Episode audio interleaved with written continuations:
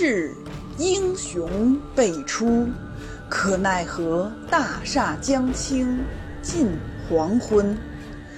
审时度势，披荆斩棘，人道是如日中天，定江山。感悟风云变幻与王朝兴替，尽在明末清初那些事儿。本系列改编自图书《清朝开国六十年》，经作者王汉卫授权，并由喜马拉雅 FM 独家播出。有饷而后可以养兵，有兵而后可以剿寇。故兵多于饷，则兵危；寇多于兵，则寇横。而今日事事可忧。尚不止在多寡闻也。天聪九年，公元一六三五年的九月，后金征服了蒙古察哈尔部林丹汗时，意外获得传国玉玺。皇太极以及官僚贵族们认为这是天命所归呀。汉族官员更是抓住这一有利时机，积极。鼓动皇太极顺应天命而称帝，在诸王贝勒及蒙古以降王公的劝进之下，皇太极于天聪十年（公元1636年4月）即皇帝位，国号大清，改元崇德，正式仿照明朝确立了君主专制政体。皇太极时期君主专制政体的确立，促进了满洲社会的汉化进程，推进了其整体的进步和发展，标志着以前偏安于东北的一个地方民族政权，正式有了入主中原的雄心抱负，也标志着满洲社会的发展进入了一个新的历史时期。然而，这真的是自秦始皇时代传承而来、由和氏璧打造的传国玉玺吗？当然不是。首先，它不应该叫做传国玉玺。传国玉玺呀，一般特指秦始皇时所制受命于天、既寿永昌的宝玺，用蓝田白玉。也有说法是用和氏璧做的，李斯用篆书写的字。秦亡之后，子婴献于刘邦，与那柄斩白蛇起义的赤霄剑并称汉家二宝。后来，玉玺的故事有很多，咱们就不说了。明朝沈德福编写的《万历野获编·秦玺始末》中有很多记载，各位。有兴趣可以去看看。不过到今天，这传国玉玺下落不明啊。明清两朝也有上献传国玉玺之事，但都是大忽悠。当时的帝王也都没太当回事儿。但是，就当时的情况来说，他再不是传国玉玺，也架不住抱有政治目的的人硬说是传国玉玺加以炒作呀。比如孔有德，孔有德自前线送来奏章，说自古受命之主必有受命之福。昔文王时，凤凰鸣于岐山，今皇上得传国玉玺，二诏略同。此宝实非寻常，乃汉时所传，迄今两千余年，他人不能得，唯我皇上得之。总兵耿仲明也上书说：“天赐宝玺，可见天心之莫佑矣。唯愿早成大统，以慰臣民之望。”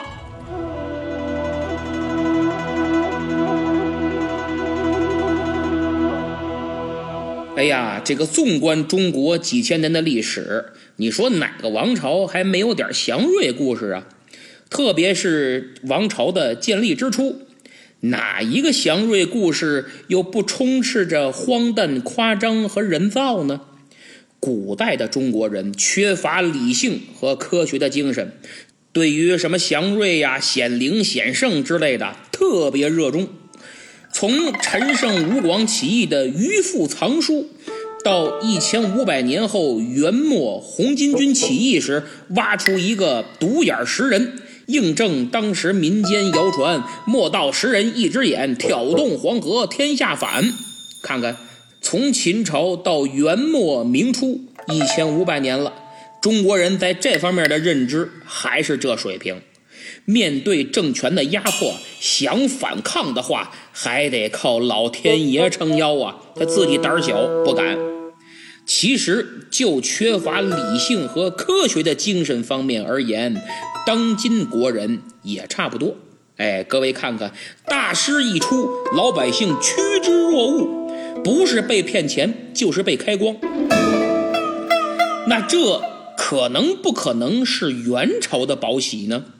实载元顺帝仓皇溃败之际，逃离元大都皇宫时，也没忘记携带帝国的象征宝玺。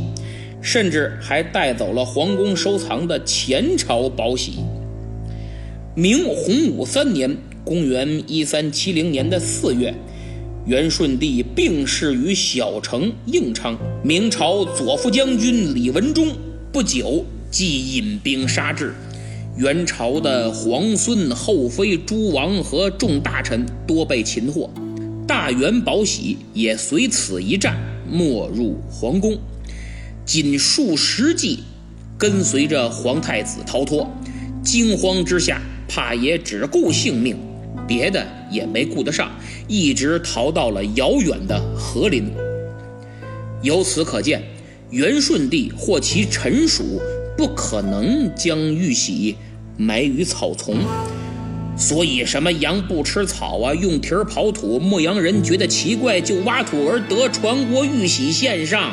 这就是传说编出来炒作的人造祥瑞呀。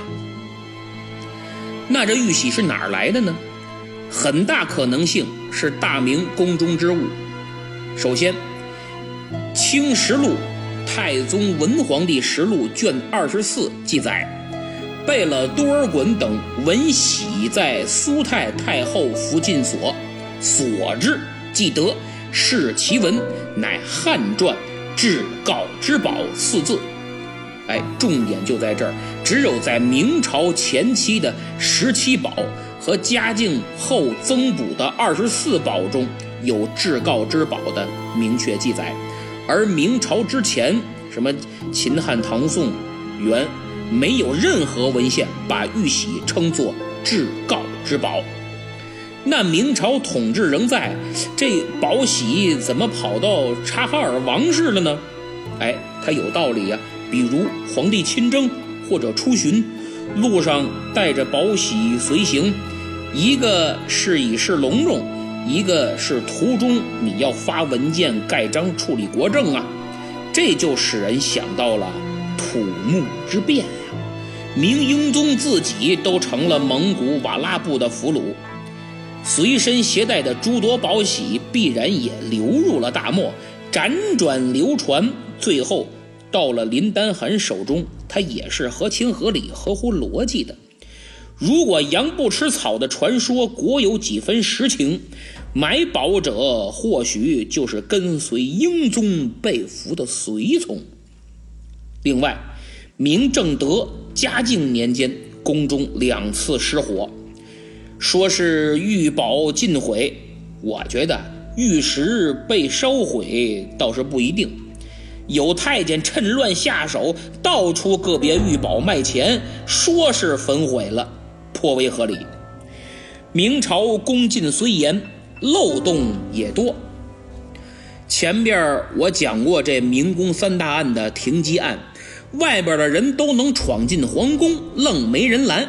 所以宝玺丢失绝非不可能，而且从宫中流出各类宝物也有多种渠道，也是太监敛财的手段之一。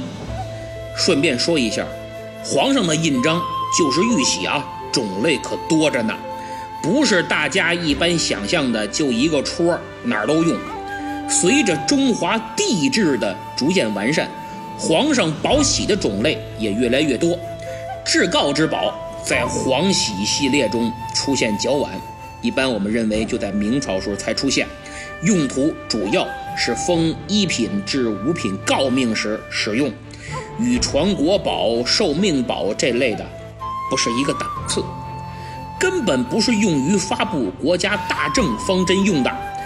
但不管怎么说，它的确是一块出自皇宫的宝玺呀。皇太极和陈辽以此作为天命眷顾的吉兆，大肆宣扬，积极筹备更新国号和改元。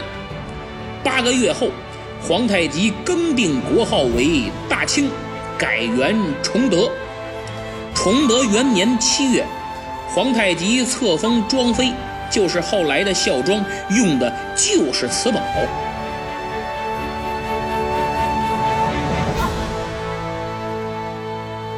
但是，一百多年以后，乾隆帝做《交泰殿宝谱序》，详细梳理此前清朝玉玺的演进，里面保留了皇太极所用的四宝，就是四个玺，就是没有这个现在。大肆炒作的至高之宝，可见乾隆是个明白人呐。其实皇太极以及当时的诸位大臣也明白，只不过借机炒作，政治正确，必须认为它就是传国玉玺，所以此后这枚所谓的玉玺啊就不曾提及了。哎，大家心照不宣，都知道是假的，用完了就完了。这也从侧面反映了传统汉文化呀对满洲贵族的巨大影响力。说完了玉玺的问题，现在再来说说皇太极怎么突然称帝了呢？之前我讲了，天聪八年，也就是两年前，皇太极还一直是想与明朝议和，就算议和不成，顶多也就时不时的抢掠一番。缓解后金的经济下行压力，同时也能练练兵，暂时没有打算入主中原的野心，或者说有野心没实力。到了天聪九年（一六三五年的年初），汉臣高弘忠、鲍承先、宁完我、范文成等等纷纷上书皇太极，让他兴兵伐明，取而代之。理由是明朝内政腐败，军无战心，加之灾荒遍地，流民暴乱日益猖獗，明朝疲于征剿，此正东西各不相顾之时，又宜进兵之机会也。皇太极否定了他们的意见，告诉他们说自己之所以没有对明朝发动大规模进攻的原因呢？是内部要安置新归附之人，主要是指察哈尔部众，所以要进一步收拾人心，这是其一。其二，满族现在已经习惯于征战是为了杀，为了抢，不想着怎么长期驻守、扩大版图、好好治理，积习难改呀。目前还不知道如何扭转，这两点。皇太极非常头疼，但是汉臣们接二连三总这么说，也的确让皇太极开始活动心思了，所以他又开始放开言路，让大家就金国下一步内外政策如何调整发表意见，以供决策之用。第二次头脑风暴再次掀起。从天聪九年（一六三五年）的情况来看呀，皇太极所面临的整体形势确实也是让他喜忧参半的。就自己的权位巩固和政府机构的改革而言，基本上达到了空前的程度。但是，后金社会的贫困及军事能力的衰退，也是一个不争的事实。如果说来自蒙古、朝鲜的威胁已基本解除，黑龙江以及辽东沿海已经基本纳入管辖，那么明朝内地相当混乱的状态，似乎也预示着是皇太极千载难逢的机会。以后金的力量采取对明朝长驱直入，攻取占领中原内地，并不是不可能，但实现统治恐怕不是汉臣们想象的那样容易。皇太极还没有足够的勇气来战胜明朝，并实现对中原内地的统治，也还没有做好充分的心理准备和策略上的准备，但是。此时满族社会出现的问题令人担忧。打个比喻，就是逆水行舟，不进则退，而倒退是没有出路的。不过，如果细心一点，会发现皇太极这次最为担心的是攻取占领中原后可能遇到的问题以及如何处理，与之前他打算固守满洲的政策。出现了明显的变化。随着这次他针对这些问题询问对策，诸多汉臣再次掀起头脑风暴，提供了很多非常不错、让皇太极眼前一亮的建议。这些建议也确实为大金后来开国提供了重要的智慧积累，诸如用人、屯田、开盐路、富农商、满汉复职。培养人才等等，都成为最早的一些积极政策。也正是在这次征询意见之后，皇太极更为重视养人和农耕。养人就是要求满洲贵族高官要善待蜀人，就是隶属于他们的汉人。哎，你们别太过分喽！像以前，特别是努尔哈赤时代。汉人经常忍受不了出现逃亡，这样的话，连满洲都玩不转，还入主中原呐？最后也跟蒙古元朝一样，九十多年就完蛋，又回草原放羊去了，属于过把瘾就死。皇太极是真不想这么干，善待汉人，拴心留人，也是为了发展农业。汉人种地很专业。只有安顿好、安抚好满洲的汉人，让他们过舒服了，才能使后金的经济发展的更好，也能吸引边境的明朝汉民越来越多的归顺。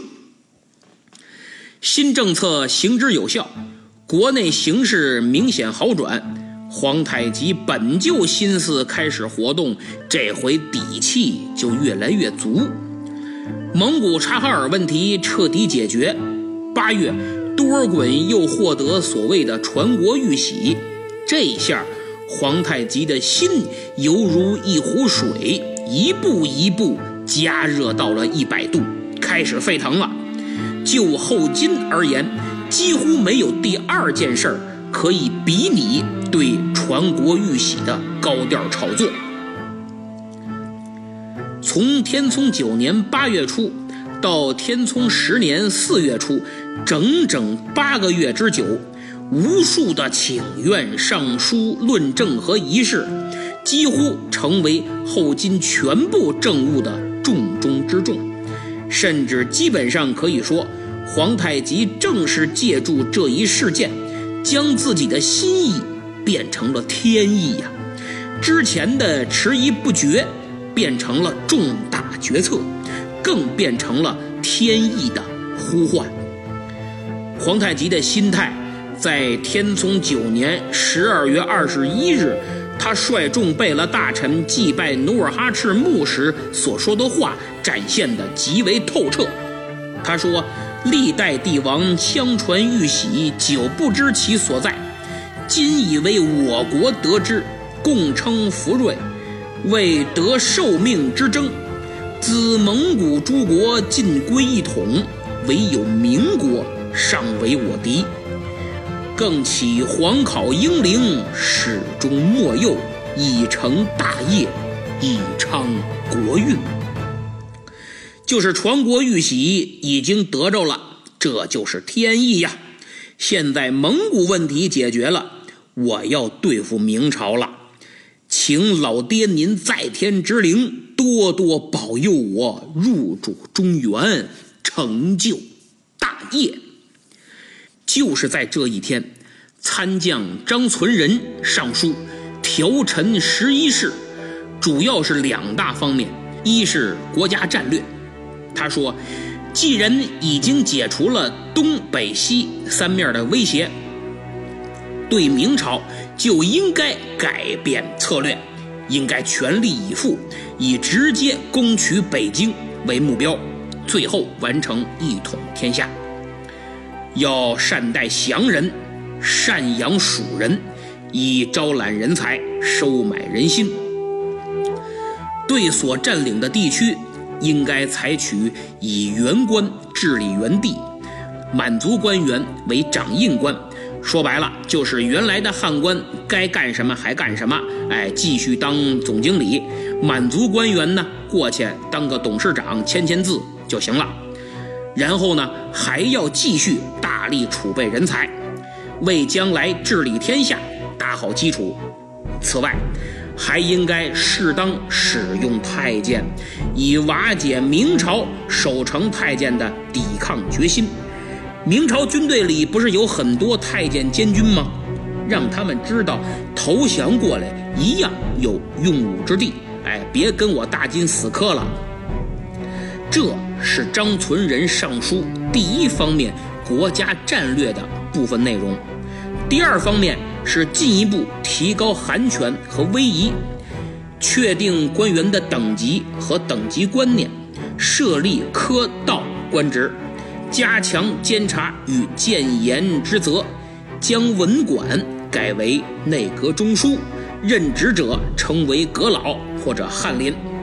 前面我讲天聪新政那集时提到了，天聪三年，皇太极设文管，命巴克什达海等人翻译汉字书籍。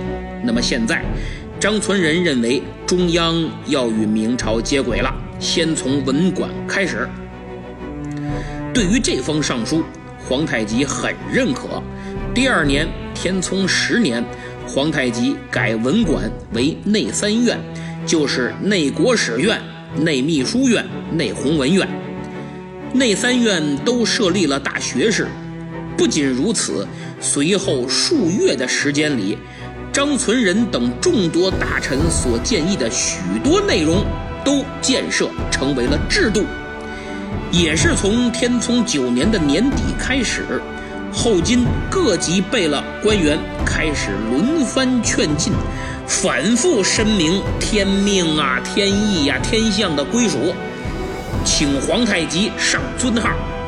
礼部贝勒萨哈连就是其中的杰出代表，在他的号召下，所有贝勒都立下誓言，表示忠于皇太极。加强兄弟情谊，勤于政务，保守国家秘密，随时准备为皇太极贡献一切。好家伙，跟入党似的。等这一切铺垫的差不多了，水到渠成。天聪十年四月十一，公元一六三六年的五月十五日，皇太极在盛京天坛祭天，称皇帝，国号为大清。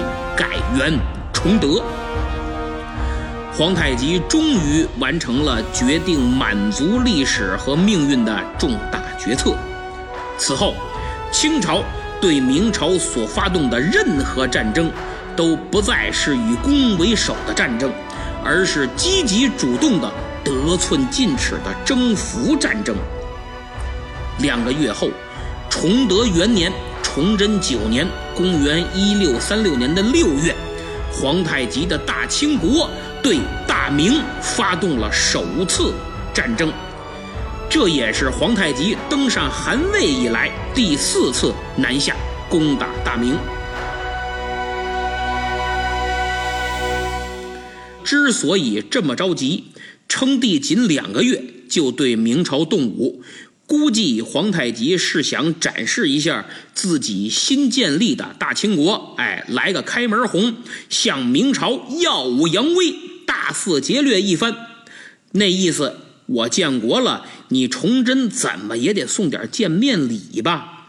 可是崇祯不上道，一毛不拔。好吧，朕想要的东西你不给，那就抢。这次进攻。规模很大，人数有十万人，统兵将领是当时清军第一猛将，刚晋封为多罗武英郡王的阿济格。此人擅长骑兵突击，非常勇猛。同行的还有阿巴泰和杨古力等贝勒。这次出兵仍然不攻打山海关，而是继续由长城南下。也不再宣大活动了，矛头直逼北京。阿济格率军于六月二十七日分作三路，先后入独石口，八天后会师于延庆州（今北京的延庆），再攻克刁鄂堡和长安岭二城。刁鄂堡就是今天河北省张家口市赤城县刁鄂镇。这可是有故事的地方，看过电视剧《大明芳华》的都知道，永乐二十二年，公元一四二四年，成祖北征，病重返回，皇太孙朱瞻基，也就是后来的明宣宗，就在这儿刁鄂堡赢的驾。长安岭呢，在今天怀来县境内，清军攻进来。明朝守军七战七败啊，朝廷大为震动，立即宣布京师戒严。其实明军战败毫无悬念，因为主力部队要么在关宁防线，要么在关内剿寇，所以阿济格的抢掠之旅相当顺利，连续突破明军防线。崇祯及重臣以为清军要直奔山西。所以急调军队守紫金、道马、龙泉、故关等四个重要关口，力图阻止清军进京。不料清军却经延庆入了居庸关，直取昌平。昌平一战，崇祯的哥哥明熹宗的德陵被焚毁，总兵曹丕昌被俘投降。消息传来。朝廷大为震惊啊！这是第一次总兵一级的高级将领被俘投降，开了先河了。然后，清军经西山移兵良乡、沙河、清河等镇，直逼京城啊！崇祯大惊，命文武大臣分守城门，传习山西、山东。大同、保定及关外等处明军五万余人入援京师，朝廷乱作一团了，纷纷弹劾兵部尚书张凤义坐视不救啊！张凤义害怕了，想起来当年几次之变的兵部尚书王洽了，想起来那个阴狠角色周延儒了，于是张凤义主动请缨。自请督师领兵退敌，崇祯赐了他尚方宝剑。张尚书进都诸镇秦王兵，就是全权指挥各路兵马救援京师，以太监高启乾监军。然而各镇基本按兵不动啊。当时宣大总督梁廷栋也急忙统兵入援，但三人皆怯战。不敢与清军出手对阵，好在清军无意攻打京师，因为皇太极的意思很明白，这次只是展示大清很强硬，并不想要大明的命，所以清军没有再深入，而是开始在京城周边劫掠。张凤义、高启乾、梁廷栋就坐视清军绕着北京撒欢的烧杀掠抢啊！清军很快就离开了清河，南下攻打定兴。杨古立的从弟都统谭泰率先登上定兴的城墙，作战英勇。接着，清军连下安宿、宝坻、房山、涿州、固安、文安、永清，再分兵攻通县，向南深入安州、雄县等地。接着，西向转攻香河，破顺义，转到京城的北边，攻陷怀柔。清兵分屯于密云和平谷，一个多月的时间，清军紧紧围绕北京，哎，跟之前一样，还是抢了个盆满钵满。总体上战果斐然，五十六战全部获胜，克十二城，俘获人口牲畜共十七万九千八百余，财富物品不计其数啊。八月二十日，清军撤退。兵部尚书张凤毅、宣大总督梁廷栋得知以后，率军从后面追来。阿济格命都统谭泰和副将鄂山殿后，防止明军追击。鄂山是额尔塔什的儿子。前面独步天下、收复叶赫那回，我提到过阿尔塔什。明军诸路兵马害怕。不敢上前，张凤义、梁廷栋更是畏敌如虎，只有三屯营的守军打算真干一仗，率先追击。韩泰和鄂山就在路上设伏，一仗就把这路人马打得落花流水，全军覆没，主将战死，俘获战马一百四十余匹。这下真是敲山震虎，张凤义、梁廷栋为首的明军彻底只追不及了。清军见状，在木头上写下“各官免送”的字样，扔于路旁，还据宴士乘骑，奏乐凯归，就是把坐骑马匹打扮的鲜艳无比，一点儿不像打仗，像得了状元游街似的。一路上吹吹打打，高奏凯歌，这明摆着是对明朝的羞辱啊！八月二十九，清军从容的由冷口关出塞，就在今天河北省迁安县的东北。待清军出关，言官纷纷上书弹劾张凤义和梁廷栋啊。张凤义自知必遭重罪，躲也躲不过。他想来想去，我这我我，哎，我就死了吧！于是动手自杀。哎，那问题来了，自请督师其实是怕被崇祯所杀，现在他又想死，那怯于被杀而勇于自杀，这是为什么呢？归根结底就是为了逃避。之前的挺身而出是为了逃避，现在的慷慨赴死同样是为了逃避。更逗的是，你想死得死个痛快吧？哎不，他吃一种中药叫大黄，这就是泻药啊。他是一边往北京走，一边吃大黄，一边吃大黄一边拉稀。好汉盯不住三泡稀嘛。等到了北京，张大人已经拉了一路了。总算是把自己给拉死了。史书记载，至八月末，都城解严，奉义即以九月朔卒，以而易罪，夺其官。就是八月底，京城解除了戒严，张凤义在九月初一拉死了，死了也没逃过去，崇祯照样论罪，夺其官职。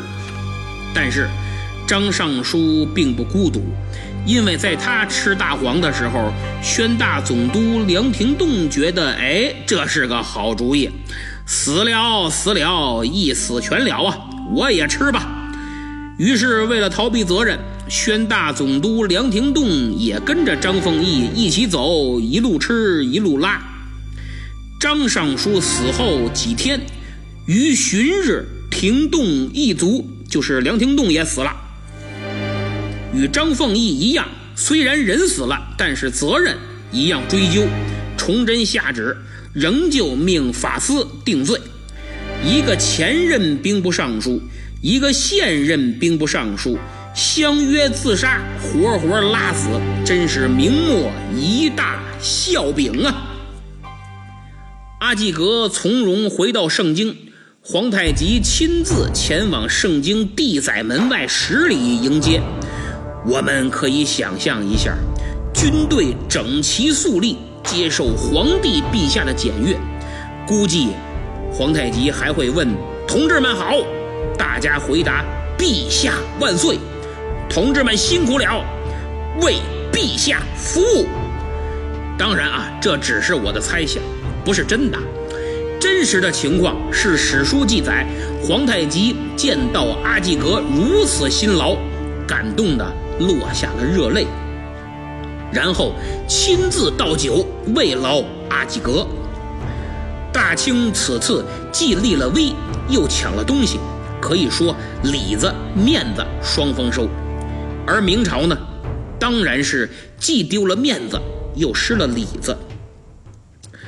你想想，外有大清称帝，内有高迎祥、李自成、张献忠的农民起义，真是内忧外患，基本无解。拆东墙补西墙都不行，因为这东墙西墙呢是一起拆的，谁受得了啊？这个没办法，只能看哪边拆的厉害。哪边拆得快，先补哪边吧。这次当清军攻抵昌平时，崇祯急召卢象升入卫京师，皇帝又一次赐给他尚方宝剑。可清军并没有进攻北京城，不多久也就退了。京师解严以后，崇祯九年的九月，朝廷传诏书，提拔卢象升为兵部左侍郎。让他去总督宣府大同山西的军务，卢象升就此终结了剿灭农民起义军的使命。他更没想到，两年后会在这个岗位上上演他人生最壮烈的一幕啊！卢象升走上新的工作岗位。发现宣府大同一带的防御形同虚设，嘿，其实也不用他发现，当初的后金，现在的大清，已经不止一次用实际行动告诉了明朝这个不争的事实。当时啊，山海关防线仍很牢固，大清近期也不会再侵犯宣大，于是利用这个时间差。卢象升加紧整顿宣大的防御体系，储备军事物资。他大兴屯田，存储了二十多万担的谷米。很快，形势就有了好转。崇祯还为此发布指示，要各地边军都学习宣府大同。卢象升在宣大搞得有声有色，高迎祥同样也搞得有声有色。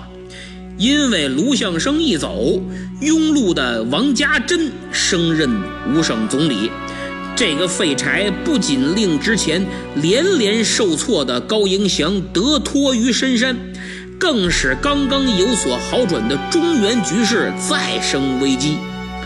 这个王家珍是直隶人，时任兵部侍郎，此人口才极佳，善读兵法，出谋划策，滔滔不绝。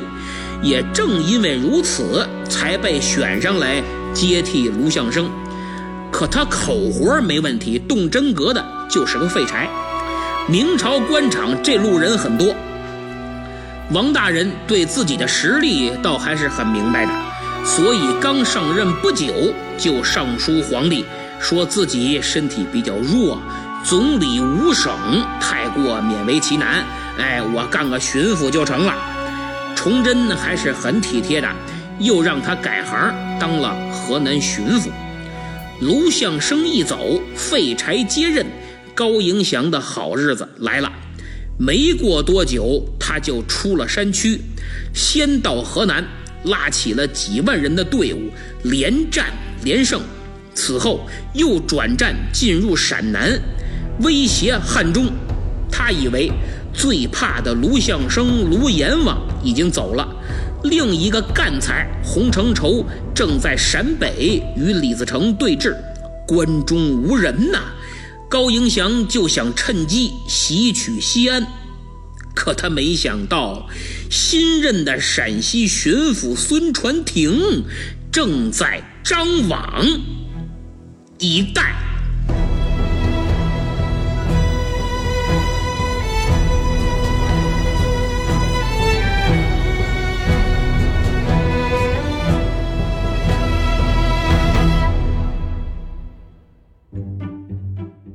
节目听完了，现在进入感谢粉丝的环节。上一期节目名叫《寒江独钓八零幺》的听友给我留言说，主播赞入佳境，听者也赞入佳境，声音如此有磁性，比某栏目说的好多了。这条留言呀，他发了三遍，真是重要的事儿说三遍呢。嗯，非常感谢你的认可。但是我这是业余时间做节目，虽然呢也很用心、很认真，但是我也不是历史学专业的，从事的呢也不是文史哲的工作，所有东西都是自己学，凭自己的兴趣爱好去做，所以和广大听友一样，都是门外汉，都是业余爱好者。那么我做节目的出发点和角度就与广大业余爱好者们很接近，所以呢，大家听起来浅显易懂。必然更容易接受，但其实并不具备什么学术价值，跟人家某某栏目那是天壤之别。人家都是大师，是专家，是学者，咱们这顶多是知识普及。但是不管怎么说呢，还是感谢您的肯定与认可啊！我是发自内心的高兴了好几天。下面呢，我要感谢两位高水平的听友，一位叫推杯手，另一位。叫贝多芬都弹不出的忧伤，这两位啊，与之前我提到的那几位一样，都在我好多期节目留言评论，而且字数非常多，用他们深厚的历史知识对我节目中的内容进行评论，还阐述了自己的观点，真是知识型的听友。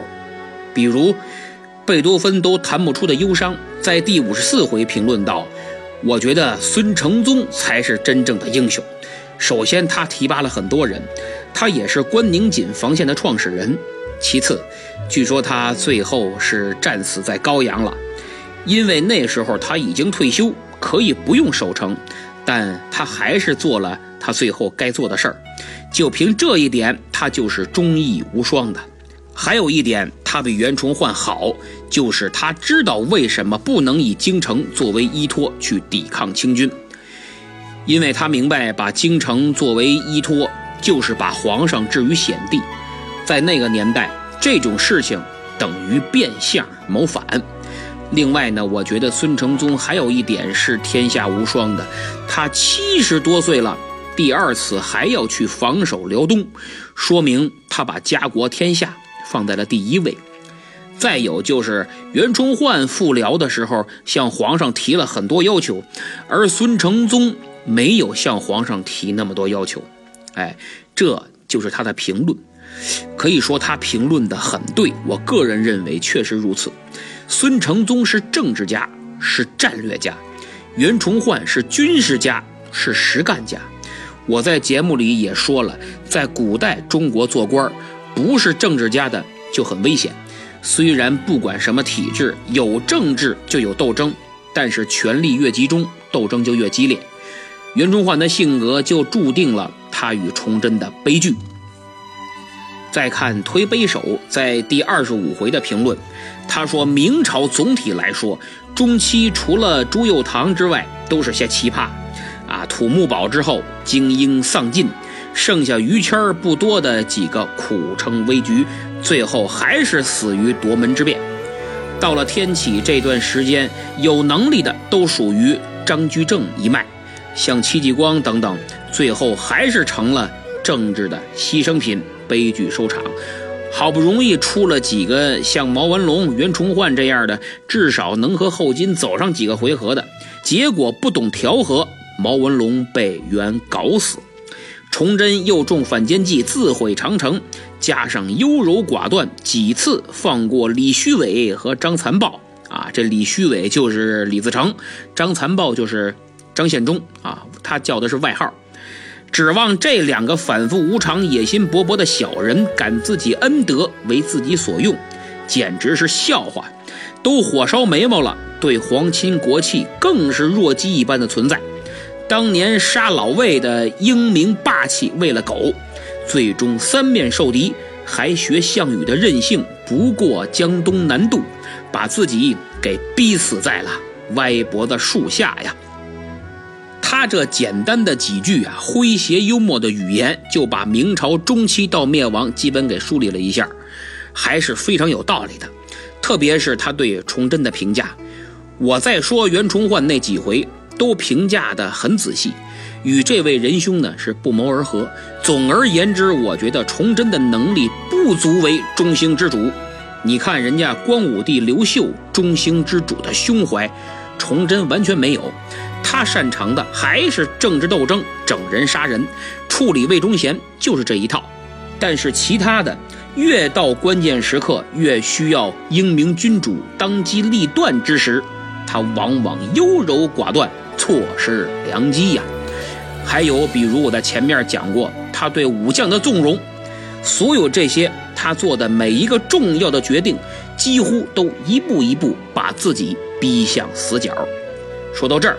我想很多听友也开始对崇祯感兴趣了，那我就推荐一本书，名叫《崇祯皇帝传·大明亡国史》。为了方便，请直接点击我节目主页的购物车图标进行查看或购买。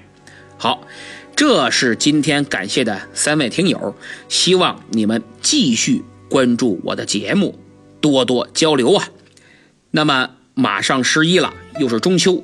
少不了迎来送往的准备礼物，今天我就跟大家推荐中国的养生白茶。